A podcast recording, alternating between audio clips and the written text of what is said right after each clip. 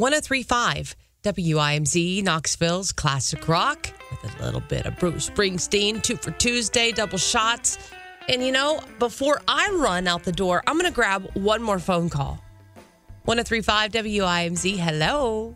Hey, Jay Mac, how are you? Good. How are you doing? I'm good. I'm off on a road trip to pick my son up from college so I can bring him home for Christmas. Oh, well, that's wonderful. I just wanted to wish you a Merry Christmas like everybody did on the text line. And thank you so much, honey. Merry Christmas to you. What's your son's name? His name's Pierce. He's up at Merchant Marines Academy in New York.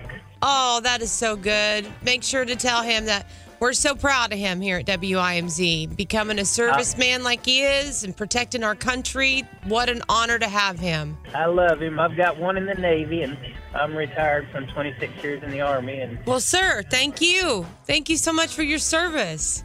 Oh, it was my pleasure. I enjoyed being a soldier. My grandpa was in the Navy. My son's in E6 in the Navy. He broke 4 generations. That's wonderful. Everybody in my family was an Army guy, and he went and joined the Navy. Wow.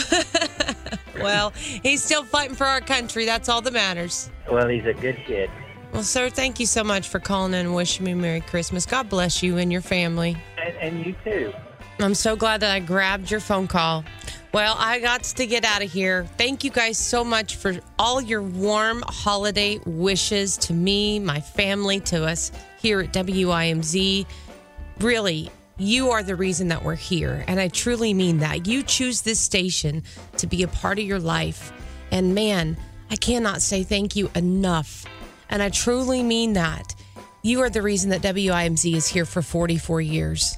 You are the reason that these songs keep getting played on the radio. It's you, and it's for you, and may the Lord bless you.